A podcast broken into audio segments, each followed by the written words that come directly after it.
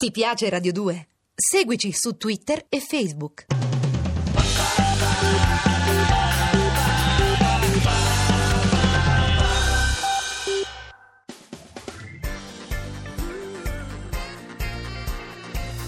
Radio 2 è davvero imbarazzata nel presentare Così parlò Zap Mangusta, storia della filosofia liofilizzata in pillole per uso strettamente personale.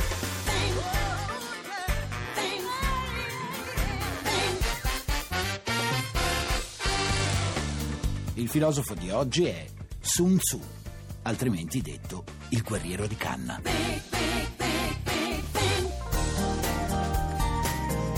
Sun Tzu nasce da famiglia di severi militari.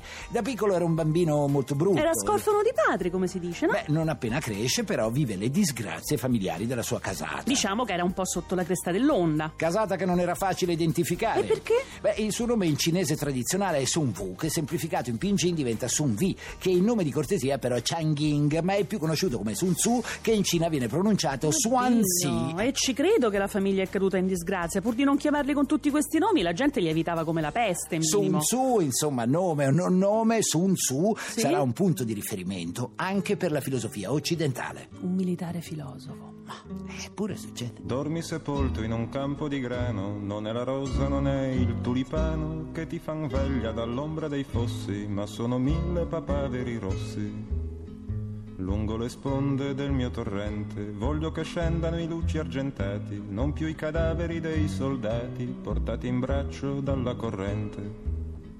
Così dicevi ed era d'inverno e come gli altri verso l'inferno te ne vai triste come chi deve, il vento ti sputa in faccia la neve.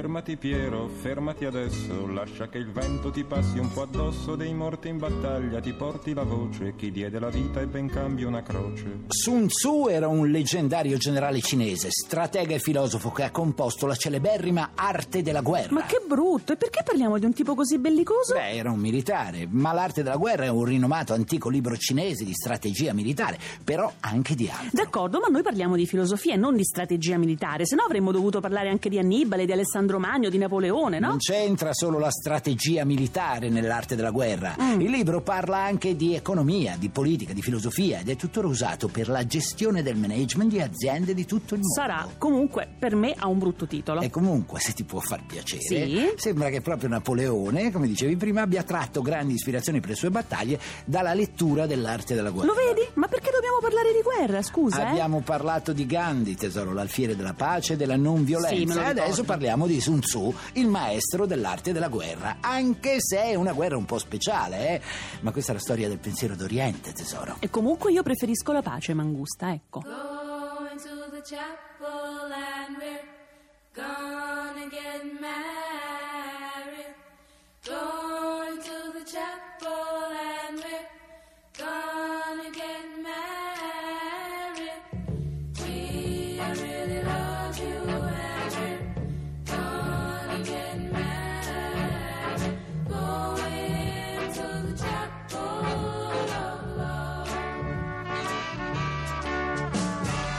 L'arte della guerra è probabilmente il più antico testo d'arte militare mai esistito. Perché quando è stato scritto questo libro? Beh, l'arte della guerra risale più o meno al VI-VII secolo Cristo. 2600 anni fa? Sì, tizi, Ma io sì. mi chiedo com'è possibile sapere delle cose precise su un tipo che è vissuto una marea di anni fa. Non c'erano i libri, non c'era la carta, forse non c'erano ancora nemmeno gli alberi. Gli alberi c'erano tesoro, Sì. quantomeno perché i cinesi dovevano respirare anche loro. In particolare però in Cina Sì. c'era una- il bambù. C'era il bambù. Sì, e la allora? canna. quello E è. allora? E allora il manoscritto dell'arte della guerra in lingua originale fu ritrovato proprio su un papiro di bambù Ma dai. intorno al III secolo a.C. e da allora fu custodito gelosamente. Ah beh, allora si tratta solo di 2300 anni fa, Ah, certo, che sia. Eh? Ma su queste ricerche, su questi ritrovamenti, tesoro, Sì? è fondata tutta la storia. Mica solo quella di Sun Tzu. Sarà, Eh, sì. ma io tutta questa fiducia non ce l'ho in questo Sun Tzu, eh. Quando stringerai tra le mani tue quel fucile che non ha pietà di chi non ha pietà e stringe tra le mani quel fucile che guarda dritto a te,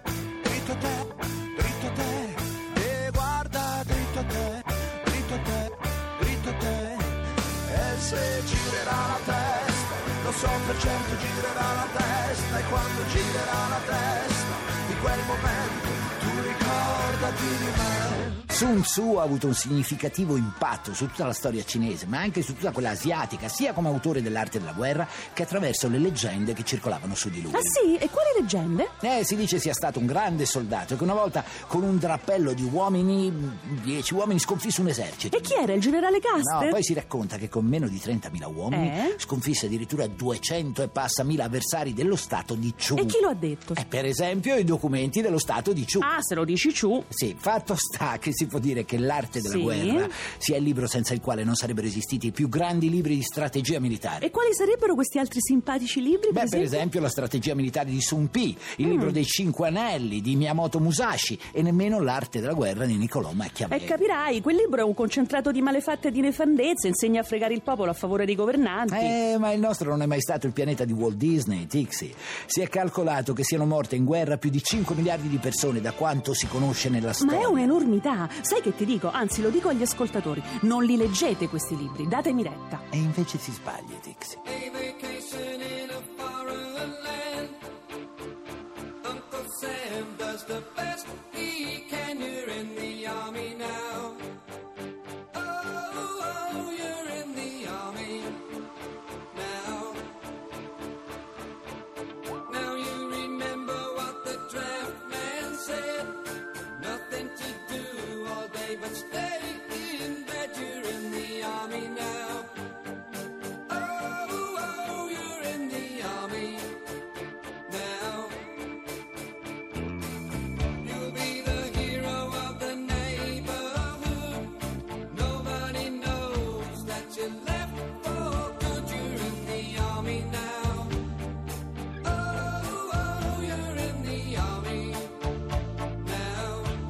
E comunque quelli che ho citato prima non sono gli unici libri che hanno preso ispirazione da Sun Tzu. Oh no, ce ne sono pure degli altri. Sì, c'è l'Artasastra o il codice del potere di Cautilia, Sì. c'è lo Strategemata di Sextus Julius Frontinus Ecco. e poi c'è il celebre della guerra dell'altrettanto famoso Karl von Clausewitz. Il famigerato von Clausewitz, Sì. quello che ha istruito i generali di tutto il mondo. Ma scusami tanto, Mangusta, ma perché stiamo facendo pubblicità a questi libri orrendi? Facciamo come nel film di Truffaut Fahrenheit 451 e bruciamoli tutti questi libri, dai. Anzitutto, Tixi, la Sì? censura non è mai stata una cosa giusta. Primo perché non si sa mai con totale esattezza quali siano le frontiere del giusto e quelle dell'ingiusto. E poi Sì. perché, ma tu pensi veramente che gli esseri umani senza libri sull'arte della guerra sarebbero più docili? E probabilmente sarebbero più spietati. Tu dici, eh? Questi libri forse hanno permesso di risparmiare un numero cospicuo di vittime. Sarà. Cosa dice esattamente questo libro, Mangusta? Perché non l'ho capito, a parte la Eh, guerra. Il nostro tempo è finito purtroppo e di quello che dice il libro ne parleremo domani. Oh, sempre domani. Alle 15 naturalmente su Radio 2. Mi raccomando, nel frattempo, belle teste. Godetevi la vita.